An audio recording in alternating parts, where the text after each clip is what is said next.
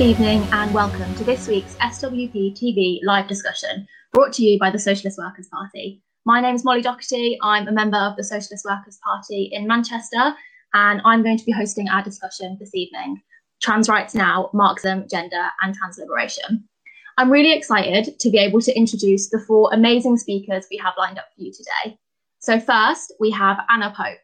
Anna is a trans activist and member of the Socialist Workers' Party, also in Manchester. Welcome, Anna. Thank you for joining us. Uh, I'm next, glad to be here. Next up, we have Laura Miles.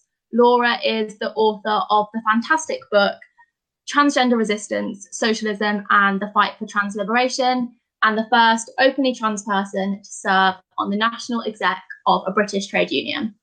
Next, we have Sarah Bates. Sarah is a journalist for Socialist Worker, which is a revolutionary weekly newspaper which you can find online at socialistworker.co.uk. And our last speaker, but by no means least, is Kelly Stubbs.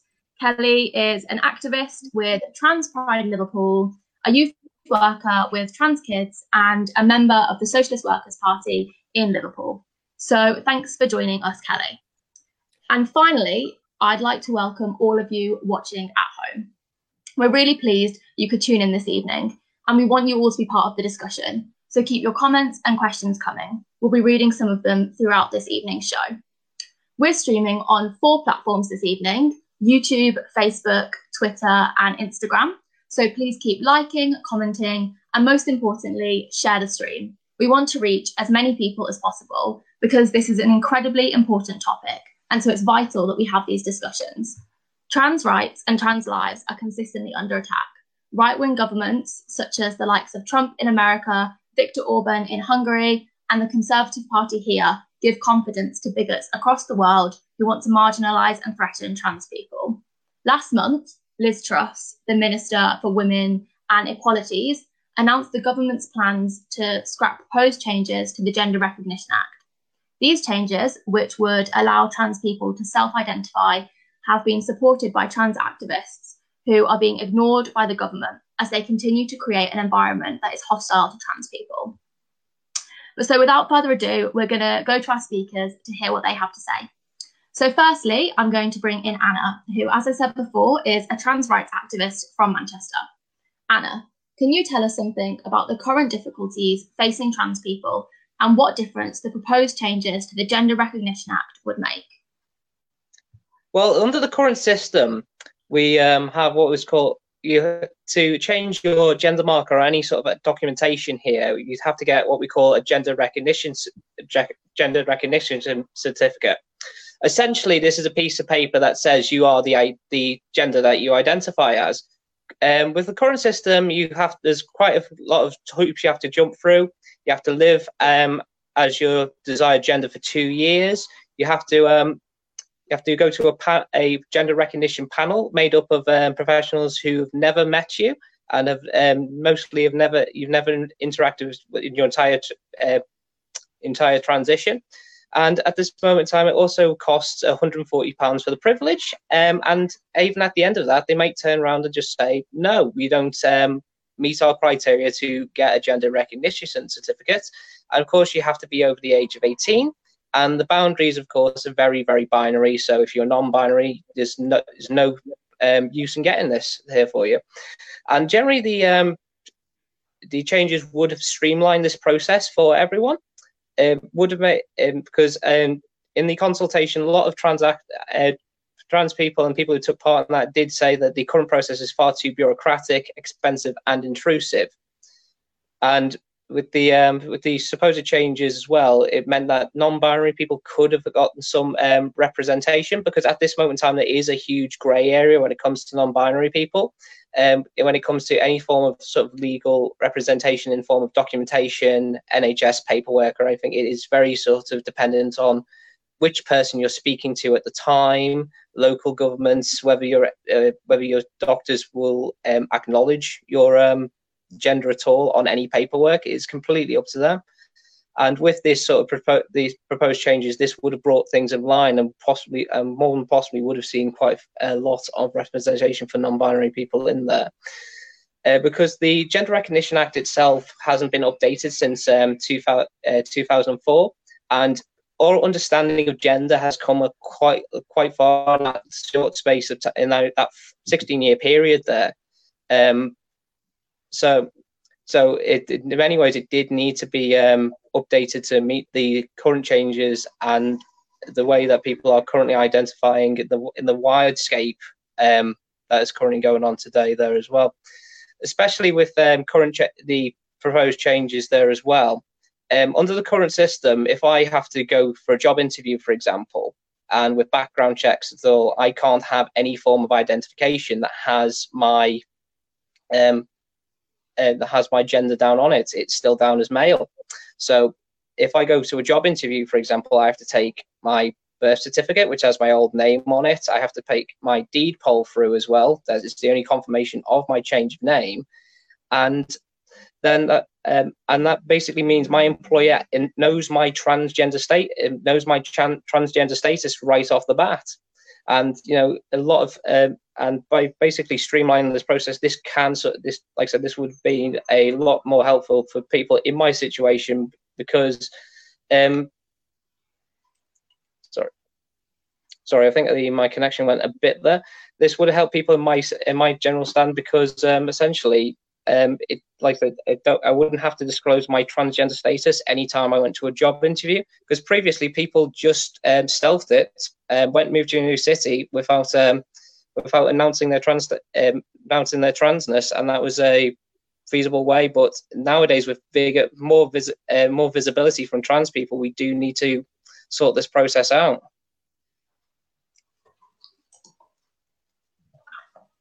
Thank you, Anna. I think the points you made about you know making it easier and less um, intrusive to transition are so important. Uh, so now we're going to go to Kelly.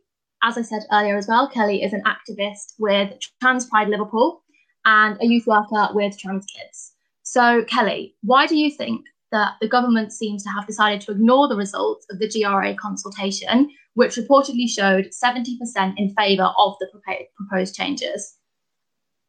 Well, first to say is that it's absolutely outrageous the argument, the, the reason they've given for um, saying that they're not they're going to reject the results of the consultation because too many transgender people got involved in the in the in the consultation if you just imagine that was applied to an election, we'd be saying that the logic of that is that we can't have the uh, the election results don't count, that can't stand because the winning side had too many people voting for them. I mean, it's just absolute nonsense. It's an insult that uh, that they're saying this is a reason why. I think particularly given my memory of the consultation process itself, there was it was a very open and democratic uh, process. There was no sort of like uh, attempts at uh, lobbying or, or at uh, tactical voting or tactical answering of questions. There was no sort of like saying advice to, for, to people to vote this way or that way on any given uh, questions within the consultation. It was very much approached as this is the transgender community is not heard very often. And so this is our, our opportunity to be heard. And I think that's the spirit that people engaged in the consultation is one of wanting to be heard. And I can't think of any better reason, really, for you know to engage in something like that. I think that over the last three years, though, since the announcement of the uh, results of the consultation, we've seen the warning signs that they might do that, especially after uh, it was deferred last year. That when they said that it was going to be uh, the changes were going to, uh, the reforms were going to be implemented. They deferred that um, uh, in 2019. And I think against that background of the last three years, I think we've seen quite an intri- increase in, on an international scale of the level of transphobia that we're seeing. I think particularly, obviously, that's been led by Trump in America. And it seems to be that from the very start of his presidency, he used transphobia as, as a drip, drip, drip, dripping little bits of transphobia constantly throughout um, throughout his uh, time in the White House, and from the initial stuff about um, uh, trans troops in the army uh, to every sort of aspect of these tiny little sort of transph- transphobic um, attacks that have gone on from uh, uh, changing how um, the um, uh, your gender is is um, uh, allocated or, and, and understood uh, according to law to some of the most pernicious ones like not allowing uh, transgender people into homeless shelters and things like that and then this obviously culminated or obviously it culminated uh, to some extent in the um, law passed in, by Orban's government that um, to end legal recognition for transgender people in Hungary earlier in the uh, year in May, uh, and under the sort of cover of um, of lockdown. So against that background, it's not altogether surprise. But I think the the real icing on the cake, really, the real sort of like punchline to why it's happened now is the Black Lives Matter movement, which has thrown all sorts of establishment um, uh, prejudices and um, things they can rely on into question. The whole status quo has been challenged with the toppling of statues and, and the re-evaluation of all sorts of fundamental ideas about our society. I think then on top of that, there was the government, Boris Johnson's government was already on the ropes from the COVID crisis and the way they've not dealt with that very well, uh, to say the least. And, and then the um, defiance of um, teachers and students and parents not sending their, their, their kids back to school has has, has meant that the uh, Boris Johnson wanted a victory, and in this sort of hot house atmosphere where everyone's stuck inside their home, I think we were the easy target, the easy target, and in a sense, within the home, we were the dog that was easy to kick. Thanks, Kelly. I think you're right to highlight how, highlight how completely ludicrous it is to imply that too many people got involved, which is why they're not going to support it. Um, so we're going to go back to Anna now. Anna, there are also reports that the government are proposing to roll back on current rights for trans people, such as their right to use the toilet of their choice or to use women's refuge. Why do you think that is? And what would the effect on trans people be if that happened? Well, um, out of the biggest the biggest contribution I think to this sort of uh, rollback has since the um, consultation was now there has been a huge toxic atmosphere that's been put forward by groups such as Women's Place UK and of course Transgender Trends, which has sort of framed the whole sort of um, the whole sort of uh, reforms to gender recognition as some sort of attack on on women as a whole. And generally sort of framed it as this idea that um, say, say uh, same-sex spaces uh, exclusively for women are somehow being will be invaded by um, as they put as um, they put it uh, male body transgender people in order to um, um, uh, in order to um, access these spaces for for all sorts of reasons, like such as to assault people and all sorts of things like um, on all things like that.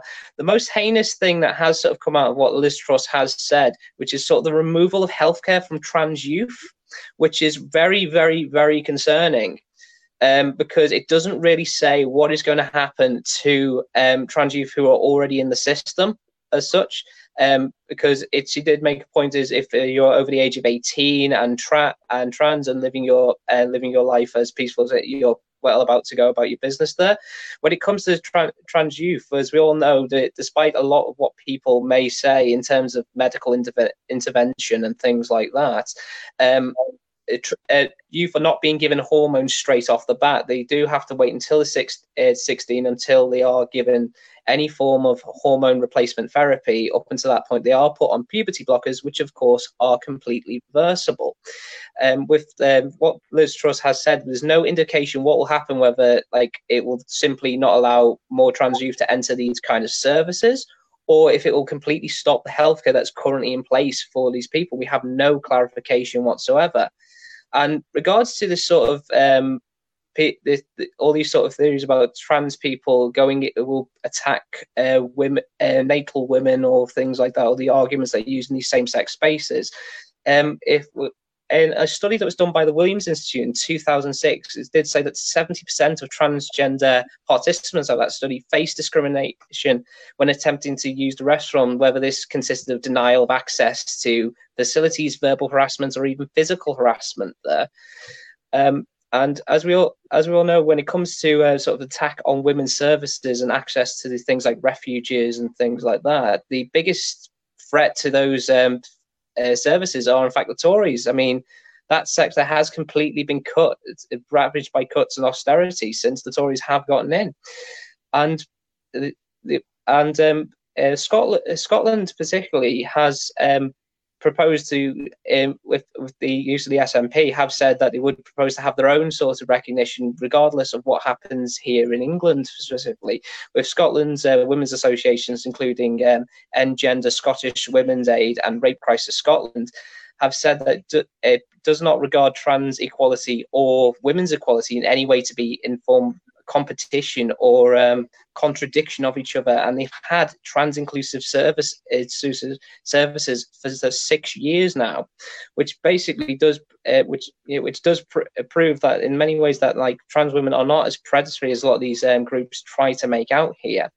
And I just want to sort of go on to a quote that uh, was said by a member of the LGBT Tories, uh, Colm Howard Lloyd, that says this opportunity for sense, uh, sensible reform has soured and created a toxic atmosphere for many trans people fearing for their safety. With Heather Peto of the Labour Party um, adding that um, this is the biggest reversal of LGBT rights since to, uh, since Section 28.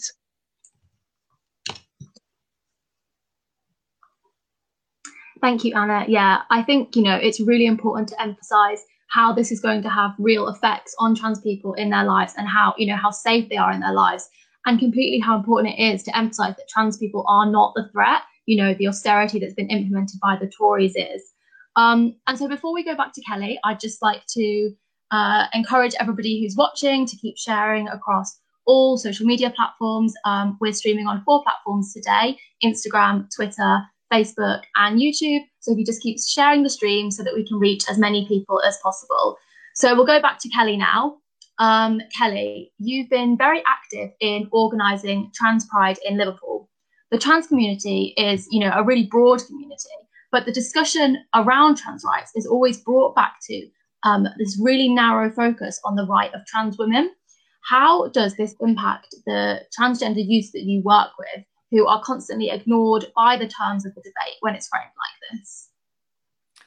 Yeah, well, firstly, on trans pride, we um, had have had a transgender block on, or for trans women block on the uh, Reclaim the Night Liverpool March for the last number of years now. And the um, so organisationally, we've always been very closely tied to the Reclaim the Night uh, group, and we um, and something you know for, they did training for our stewards for the for our first Trans Pride last uh, year, for example, and this year they're co-hosting um, the um, Trans Pride with us, the, the, rescheduled Trans Pride we got coming up in September.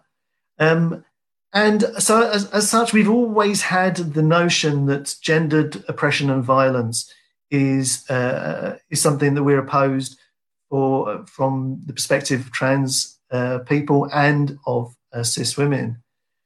Um, and I think that uh, talking about my the, the youths I work with, the trans youths I work with, I think particularly for the trans uh, girls that are trying to come to terms with their gender, maybe, or wanting to come out, I think the the um, culture that we're living through at the moment is a particularly nasty one, and I think you know people sort of like talk about protecting women, but then there's these young women who are isolated and fearful of coming out and are you know hiding away in their in their bedrooms and not really finding the courage to come out into an environment that's so nasty that's you know all those sort of things that we come to associate with that internalization of all that sort of hatred that's going on in society is there and the self-harm and all the rest of it that's going on.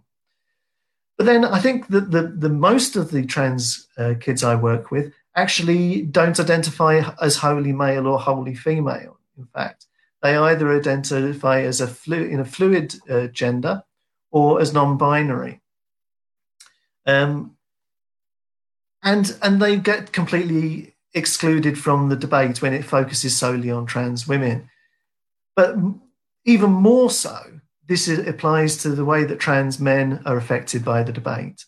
Because trans men are the, the, the sort of central, one of the central planks of the experience of transphobia for trans men is one of invisibility, of not really um, existing in the public eye and not being and being invisible. And so actually the debate doesn't just ignore them, it actually reinforces the transphobia that trans men face um, already. I think also beyond that, you know, the situation that is facing uh, transgender kids at the moment in the, the current lockdown uh, state or the easing of the lockdown state is um, is worth actually thinking about as well, because obviously we've seen all the stuff about the uh, rise in domestic violence that's gone on as people have been forced into lockdown. Well, transgender kids aren't necessarily in families that are supportive of them. I know, you know, a, a lot of the kids I talk to are really struggle with their family life and found lockdown very painful experience. And I think that's kind of um, goes to explain why such a high proportion of the kids I'm I'm working with have actually chosen to go back to school, which is is is not the sort of like a common experience of of many kids. But then even when they go back into school, they face that lottery of the same lottery they face with their family as to whether that family supportive if, as, is, exists within the schools as well. And there are some great schools uh, dealing with that are really trying to be supportive to trans kids, and some great teachers out there um, doing brilliant things. But then equally, there are some schools where um, the institutionalized transphobia is rife. I was um, aware, of, I was told by one, a couple of my kids about a school where the pastoral staff had gone out of their way to um, make sure that the preferred names of, of all the trans kids was um, was on the, all the paperwork that was going out to, to, you know reports and and all the rest of it and teachers were going into those documents and individually changing them back. Uh, so, it, for me, to, to, sum up, the the uh, the beauty of doing the Trans Pride event has been to actually introduce some of these young trans people to uh, institutions which are supportive of them. And for the, for us, that's been the unions, both the student unions who who have sponsored all sorts of placard making workshops, and more recently, we've had the GMB and the UCU who've uh, supported uh, our events. Thank you, Kelly. It's really interesting hear um, about the And so, before we move on, um, could you and Anna, both of you, could you recommend for our viewers um, any people or events from trans history that uh, people might want to find out more about? Okay, um, I think I'll start. Off, I think I'll start off with this one because um, I think it's the case of we t- uh, every sort of events we do come up with the same sort of people. So I wanted sort of to bring a couple attention to a couple of people that may aren't necessarily brought up as often, and they're fairly sort of new figures when it comes to it. I think Janet Mock is a very good person to um, look. She did a fantastic book uh, whose title escapes me unfortunately at this moment in time. A couple of mm. years ago, as well with uh, as well as Laverne Cox, who was um, most famously been um, involved with the uh, tele- the Netflix series um, Orange is the New Black, which is not a fantastic program, if I'm completely honest. But the work that she does to highlight um, the trans experience is very, very, um, very, very good. And I definitely recommend that those of you who have Netflix to watch the documentary Disclosure. It is a very, very comprehensive look of how trans people have been portrayed from the beginning of sort of televised media and things like that. And it does really show some of the really deep seated transphobic ideas that are very prevalent in society and where they come from. So I definitely remember. Uh, so if, you have Netflix, watch Disclosure. Yeah, the, the, the book that Anna mentions, um, Redefining Realness by uh, Janet Mock, is absolutely brilliant and was very important to me uh, in my process of coming out.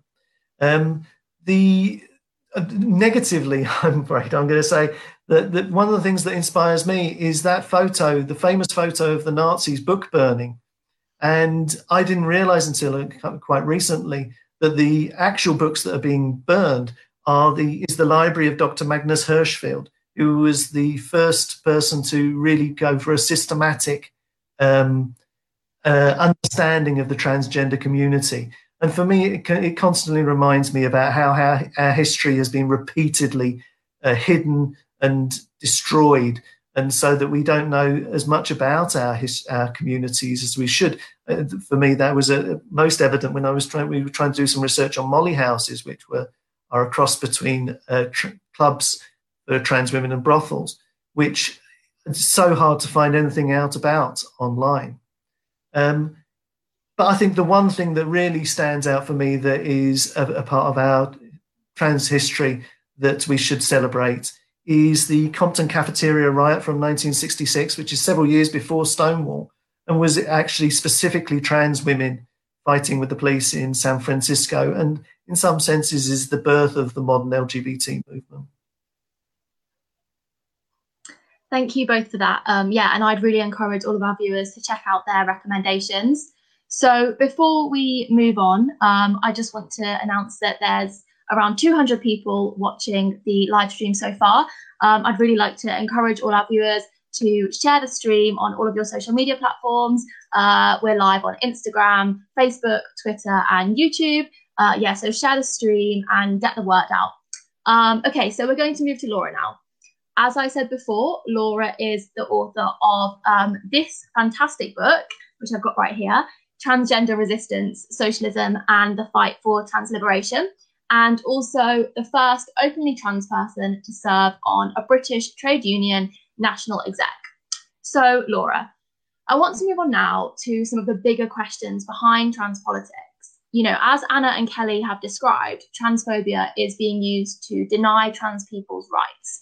What are the roots of transphobia and where does it come from today? Thanks, Molly, and thanks, um, Kelly and Anna, for a really succinct and clear introduction to the problems that uh, trans people face today. On the first part of that um, that question, what are the roots of transphobia? I think the first thing to say is that, like uh, racism, sexism, and homophobia, socialists don't actually accept that people are born transphobic or that transphobia has always existed or that it's something immutable or part of human nature. Um, Leslie Feinberg, in their brilliant book, um, Transgender Rebels, which is another book I'd certainly recommend uh, to anybody if you can get hold of it, showed that in pre-class societies, gender variant expression was very often treated um, quite differently, favourably to the often vicious transphobia that we see in modern uh, modern capitalism. Um, for for for us, I think as socialists, we, we argue that oppressions arise and are ma- maintained on the basis of material conditions in society, how things are produced, and distributed, how profits are accumulated, how the ruling class tries to hang on to those profits, and so on. I think the second thing I'd say is that um, the development of transphobia and actually LGBT phobia in general was closely related to the increasing oppression and subjugation of women as class societies developed, particularly capitalism with its dominance of the nuclear family that came to be the model really for um, working class people who were supposed to uh, to aspire to. Um, capitalism relies on the nuclear family to to bear, to nurture, to socialize the next generation of, uh, of profit makers, us, in, in other words. Um, Engels, in the origins of the uh, family, private property, and the state, um, in his, his 1884 book, showed how women were more and more controlled and subjugated as class societies rather than the hunter gatherer and nomadic or early pastoral societies became dominant. And at the same time, you see same sex activity and gender variant behavior becoming increasingly prescribed, punished, and seen as abnormal. And that actually intensified incredibly, actually, in the late 19th century. Um, 19th uh, century capitalism's uh, hostility to trans and gay people was exported actually and imposed by imperialist powers like British imperialism on colonial countries uh, around the world as part of the sort of subjugation of those peoples, the divide and rule strategies that they use. So transphobia provides easy scapegoats, really, when needed, with the potential to divide workers and divert resistance away from those running the uh, the brutal system that uh, that we live in. And that takes us on really to the second part of the question: Where does transphobia come from today, I think there are a couple of things to say here. So the first thing I'd say is that I think most transphobia comes from the top, from the top down, and from the right. Um, people have already mentioned, I think Kelly mentioned the example of Trump in the United States. There's Brazil's Bolsonaro, there's what's happening in Putin's Russia, Hungary's Orban, and so on and so forth. And you can think also of the religious right, um, the transphobia of the Catholic Church, various US Christian groups, and of course, it also comes from the far right and the fascists. And all of these variously promote the defense of traditional values, the sanctity of the family, nuclear family, hostility to women's rights, multiculturalism, and, and so on. They promote loyalty to nation and race above class solidarity and class struggle. And all this, of course, the left and Marxism and degeneracy are, are the enemy. Um, trans and LGBT people are seen as undermining social order, normality, and generally destroying society as we know it from within. There is, however, uh, a minority of feminists and those on the left who generally want to refer to themselves as gender critical, although they are in fact um, transphobic. Um, and they're very vocal in pursuing trans exclusionary policies, particularly here in the UK, as people have already said. Um, unlike the right, though, they claim to be critical of trans rights on the false assumption that they undermine women's rights. Problem is, I think this is the basic problem. I'll end on this really. The problem is that they actually fail to start from the basic socialist position of solidarity with all the oppressed, including obviously trans and non non-binary people. And in practice, I think they end up um, providing some sort of left cover really for the for the right-wing transphobes that I talked about just now. And sadly, they end up on the wrong side of the history because of that. I think. Thank you, Laura. Yeah, you know, I think you're completely right to talk about um, gender variant in pre-class society and to kind of emphasize um, the subjugation of women and um, how, you know, trans people are not a threat to women. It's all part of the same fight. And so on that note, we're going to move to Sarah. Um, Sarah is a journalist for Socialist Worker, a weekly revolutionary socialist newspaper. Um, Sarah, the debate is being conducted in an explosive way. And, you know, rightly, so many trans people are furious at the way people deny their right to exist. I want to ask you why some people see trans rights as a threat to women's rights. And why do you think they're wrong? Well, look, I think it's important to say that uh, it's quite a broad church we're talking about, you know, people who uh, are trans exclusionary or maybe describe themselves as trans critical feminists. You know, they actually argue different things. Um, completely sometimes. You know, some feminists argue that because trans women have been socialized differently, they have not experienced sexism. And they say that the experience of oppression is such an, a formative, important experience of being a woman that trans women simply don't understand. Uh, they don't have an appreciation for what it means to be a woman. Others claim uh, uh, to be worried that including uh, trans women, uh, you know, in these spaces as women uh, weakens the ability of other women to politically organise or to defend their jobs under equality legislation, for instance. But actually, it comes down to your political analysis of oppression. So, if you see oppression as something that is rooted in biology rather than wider social conditions, that actually has implications for how you organise. So, for instance, uh, a lot of feminists think uh, that gender is completely anchored to biological sex, and that is binary. People are either born uh, men or they are born women, and this cannot change throughout a person's life. Um, and they also believe that we live in a society where men oppress women. So, using this analysis, it follows uh, that some feminists, some activists think trans women not only sit out sit outside the experience of womanhood, but they actively contribute to oppressing women. Uh, but for others, they argue that trans women pose a threat uh, to other women if they are part of gender specific uh, spaces. They argue that because violence from men is at epidemic uh, proportions, trans women being in these spaces actively puts other women at risk. Uh, other speakers have talked about the way that this sort of takes the form, you know, talking about domestic violence refuges, toilets, sometimes it comes up in prisons, and so on. But I think people who hold these views are wrong. I don't think trans rights and welcoming trans women into women's spaces puts women's rights or women themselves at risk. Uh, let's talk about the concrete. Changes to the Gender Recognition Act don't undermine women's existing rights under law.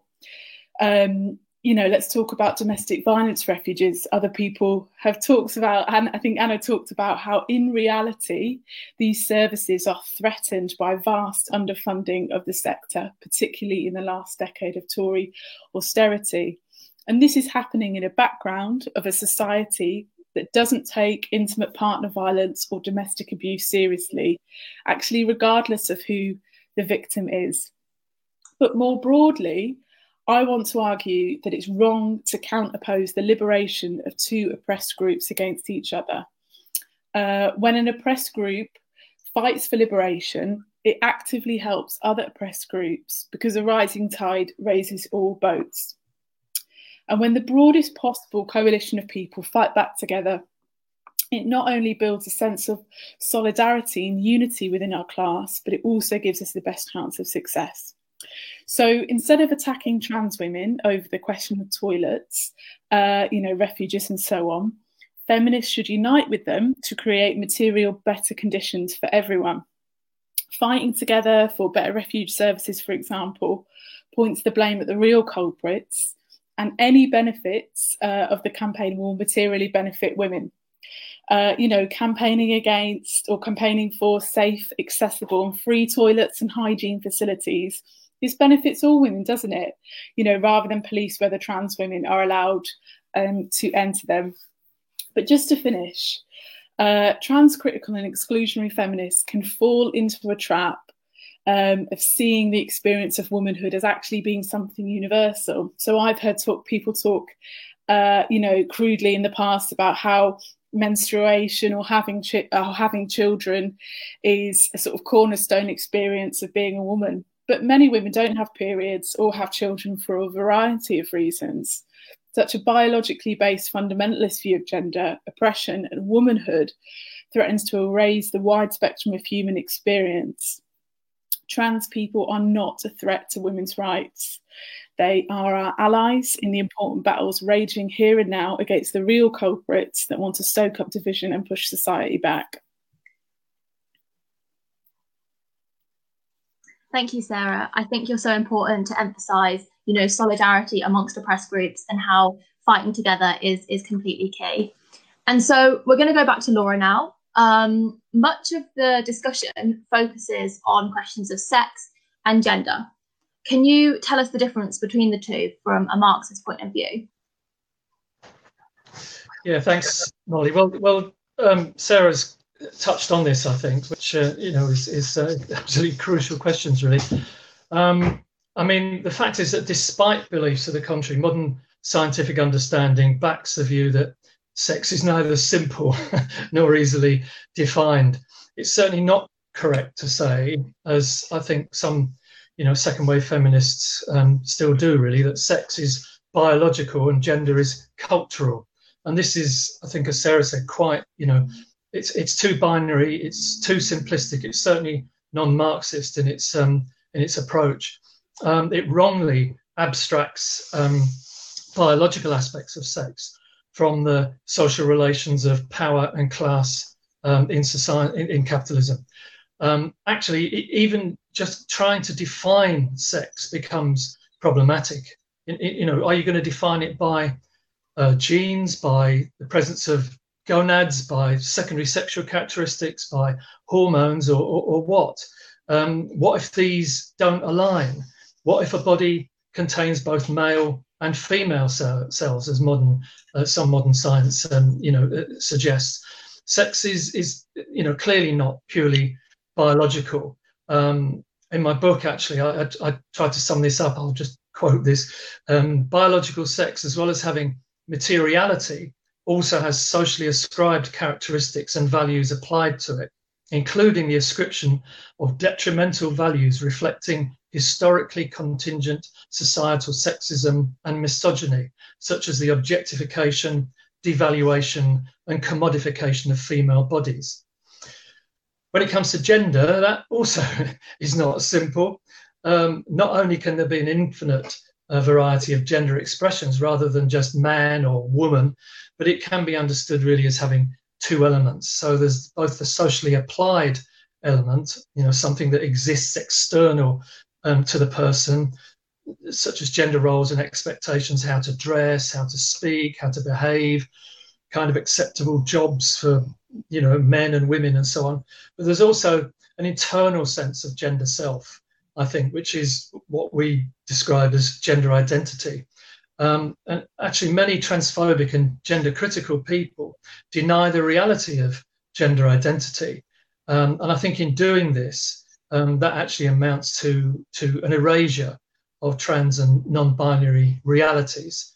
Um, I described um, gender identity in the book as an outcome of interactions between a person's self perceived body, their biological sex, including in some cases their deep unease about this, the social perception of their body in the eyes of others, social factors like gender values and expectations, and also the person's development as a sexual being with sexual attractions and sexual needs. Um, in other words, their sexuality. So it's a much more complex um, a complex situation than um, the rather simplistic approach of some uh, some feminists. Thank you, Laura. Um, so we're going to stick with you still. Um, how important do you think the concept of gender ideology in the attacks coming from right wing politicians like Bolsonaro in Brazil is? Okay, well, I mean, it, it's important because um, it forms part of the basis really of the attacks coming from the right on women in particular and lgbt plus people they often reference the, um, the, the supposed threat of gender gender ideology. Um, it is it's it's actually a completely bogus concept. Um, it was dreamt up by hard right religious activists and promoted by the vatican in the mid 1990s uh, and since then, it's been it's been weaponized by right wing governments to um, to dissolve women's ministries, to undermine international legal, legal obligations to protect uh, gender equality and LGBT plus rights and a whole variety of places. It was it was one of the, um, the concepts and the arguments uh, proposed to undermine and uh, to ban gender studies in Hungary's universities uh, last year. It's been used to attract trans right to attack trans rights, including you know the whole notion of self-identification for trans people. It's been used to mobilize the Christian right in elections in various countries, uh, and so on. I mean, it's it's often used to oppose substituting the word gender for sex, um, and seeing this as a kind of leftist feminist plot to undermine the family and traditional values and to erase sex as a, as, as a category. Um, unfortunately, um, some feminist and leftist gender critics, I think, come dangerously close to endorsing aspects of gender ideology in their arguments for trans exclusion from single sex spaces. And um, in their opposition to what seems to be a cousin of um, gender ideology, which is gender identity ideology, um, which which you know is the claim it denies the reality really of gender identity um, and sees trans activism as a dangerous movement that you know puts children's lives and well-being at risk, which we know it doesn't. We know we know um, that you know trans activism, is absolutely necessary and valuable and important to, to support in the current circumstances. So it is um, it is important that we understand the origins of gender ideology and the purposes and the purposes that, it, and, that it's, it's put to and uh, why we need to resist it. Thank you so much, Laura. It's really great for you to put that so clearly to us. Um, we're going to go back to Sarah now. So, Sarah, why do you think that gender matters in 2020? Well, I think sometimes it can feel like uh, whether you're a man or a woman is sort of the this is the dividing line in society. Um, I want to say that I think gender expression is important. I think it's deeply felt within individuals, and we support the right for people to express their gender identity however they choose. And that is actually the starting point for socialists. And um, that's where we begin uh, the intervention on this. However, I think it's useful to go a little bit deeper and to look at the kind of role that gender plays within society as a whole. So there is huge, large scale pressure in society that tells people that there is a really fixed, rigid idea of what gender is. And these kind of so called masculine or feminine traits are a result of biological differences between individuals.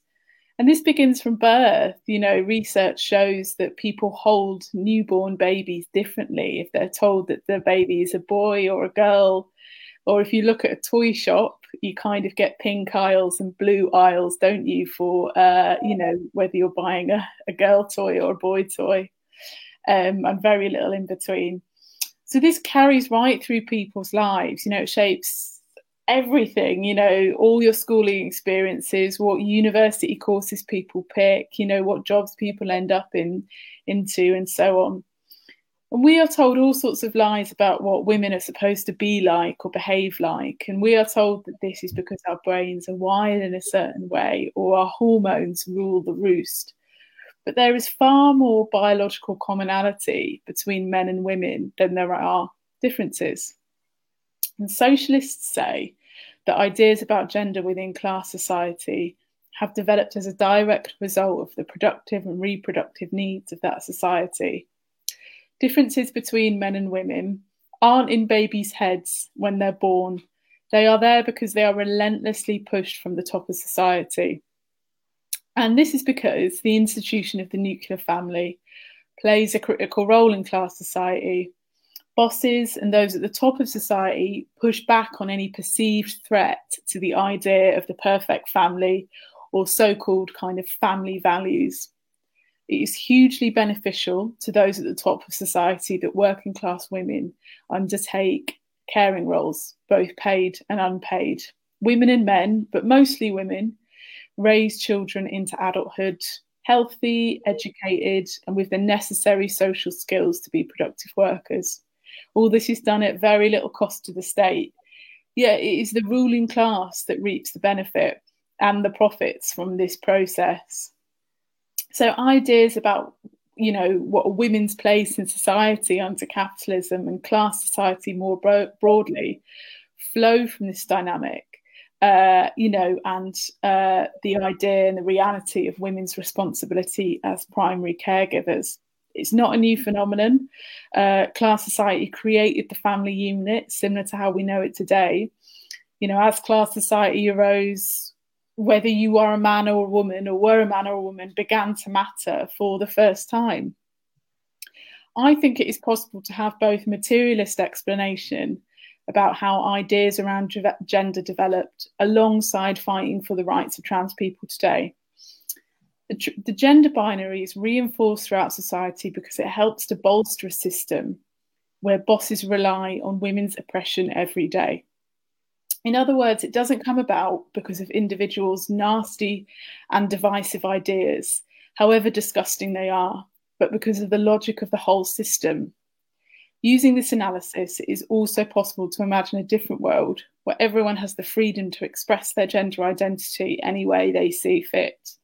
So we have to battle these gender expectations and sexist stereotypes that I was talking about, but also look at a more fundamental transformation of society. This would be so far removed from class society and capitalism as we know it uh, you know, the society that pushes people into pink or blue boxes at birth and makes it very difficult for them to break out of it. You know, I'm talking about a socialist society where people have the choice to live without binaries and to live as they want, to live as they see fit. Thank you, Sarah. You know, I think you're completely right to emphasize how gender divisions in society, you know, they just benefit the people at the top. And that's why gender is seen as so important in society. Um, so we're going to go back to Laura now. Laura, how important do you think it is um, for the right of people to freely express their gender identity in the struggle for full liberation for all, whether that's based on sex, gender identity, race, and so on? And what does Marxism have to offer us in this fight? Thanks, Molly. And I'm, I'm going to really, I guess, pick up on um, what Sarah was saying, really, and, de- and develop that because I think that's absolutely, uh, you know, crucial. Um, I, I, think that the free expression of gender identity is is certainly it's a hallmark. It would be a hallmark, really, um, of true, you know, trans liberation. Um, if it's to really mean something, I think if you talk to most trans people, most um, non-binary people, I think they would say it's not enough to just be in a society where you're tolerated or where you're celebrated, you know, once a year at prides and so on. And what we need is a society that truly respects people's gender identities and values all varieties of gender expression. And the, the reality is, as other people have said, that, that is never going to be the case um, in capitalism. I mean, I'd suggest that Marxism, in contrast to you know various identity theories of oppression that you, you come across, privilege theory or queer theory and so on, which I think are problematic because they don't um, they don't uh, really uh, address the question of class. They don't address the question of class struggle, the centrality of class, um, and its importance in, in understanding oppression. I think if you if, if you move if you move from those theories, Marxism offers us a powerful tool really to understand why transphobia exists, um, to see it as part of the totality of capitalist socialist social relations, whose purpose obviously is to maximize profit from our labor power. I think Marxism can also offer us insights um, into how our oppression can be fought through collective action, through building united fronts and so on um, by the oppressed and working class in general in our workplaces, our communities, and on our streets. Um, a Marxist understanding, I think, of oppression allows us to see that while some rights and reforms might be won through struggle within capitalism, these are always contingent and threatened by crises, the kind of crises that we're, you know, we're in now, which is likely to get worse in coming weeks and months. Um, and there are always attempts to roll them back by right-wing governments especially in times of, of crisis, and of course by you know threatened by the growth of the far right as well. Oppression, in, including obviously transphobia, is endemic to the capitalist system. Um, if you want to fight transphobia and you want to fight homophobia, you, you, have to fight capitalism. If you want to fight capitalism, you have to embrace and offer full solidarity to the fight against transphobia.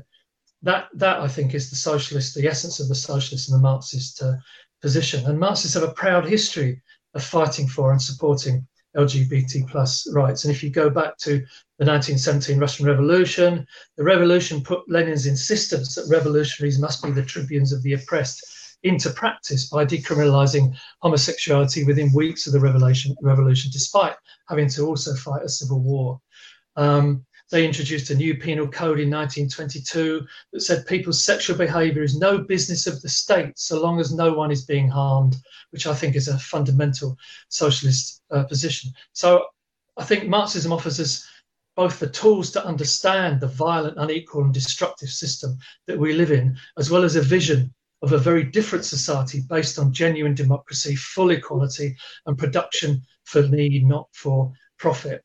But you know, I guess the kind of final point here is that resisting attacks and winning changes requires effective organisation and maximum unity on our side. Right now, that means, I think, being part of building the biggest possible campaign over the, the, the, the you know, the, Gender Recognition Act uh, amendments, linking that to trade unions and, and so on winning revolutionary changes requires that we build revolutionary organization and that we need to do really urgently. There's no exaggeration to say that you know doing this is actually now an ex- existential question for the working class for the environment and for the future of the planet. So i'll just finish with saying that you know i think if we're to avoid the barbarism that uh, the revolutionary leader Rosa Luxemburg described as the inevitable alternative to socialism, then we need to crack on, frankly, building the biggest and most effective resistance, not just to the attacks on trans people, but to the dire situation that the whole working class faces. And that means building the biggest and the most effective social, socialist organisation. It's an essential, um, it's an essential task, I think, for us that something that trans and non-binary people can play crucial roles in. So the prize, the prize is transgender liberation, but it's also human liberation in a socialist society, and that is a that is a prize worth fighting for. Thank you, Laura. That was absolutely fantastic and completely emphasises why we need a complete restructuring of society to get rid of capitalism and be able to get rid of oppression. And so I want to say a massive thank you to all of our speakers today, uh, to Laura, Anna, Kelly, and Sarah.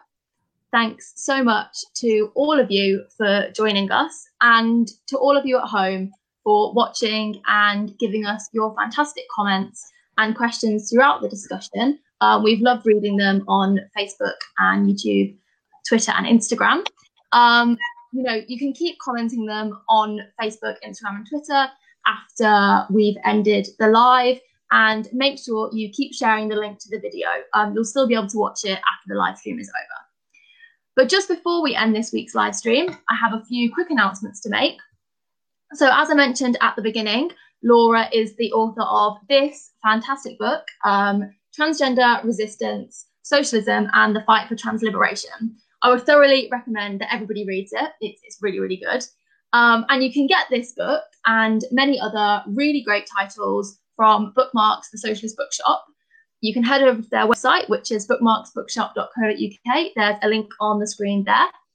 Um, you know, Bookmarks is an independent socialist bookshop they're currently closed to the public because of the pandemic, but you can still order online. And I'd really encourage you to go and support them by buying a book.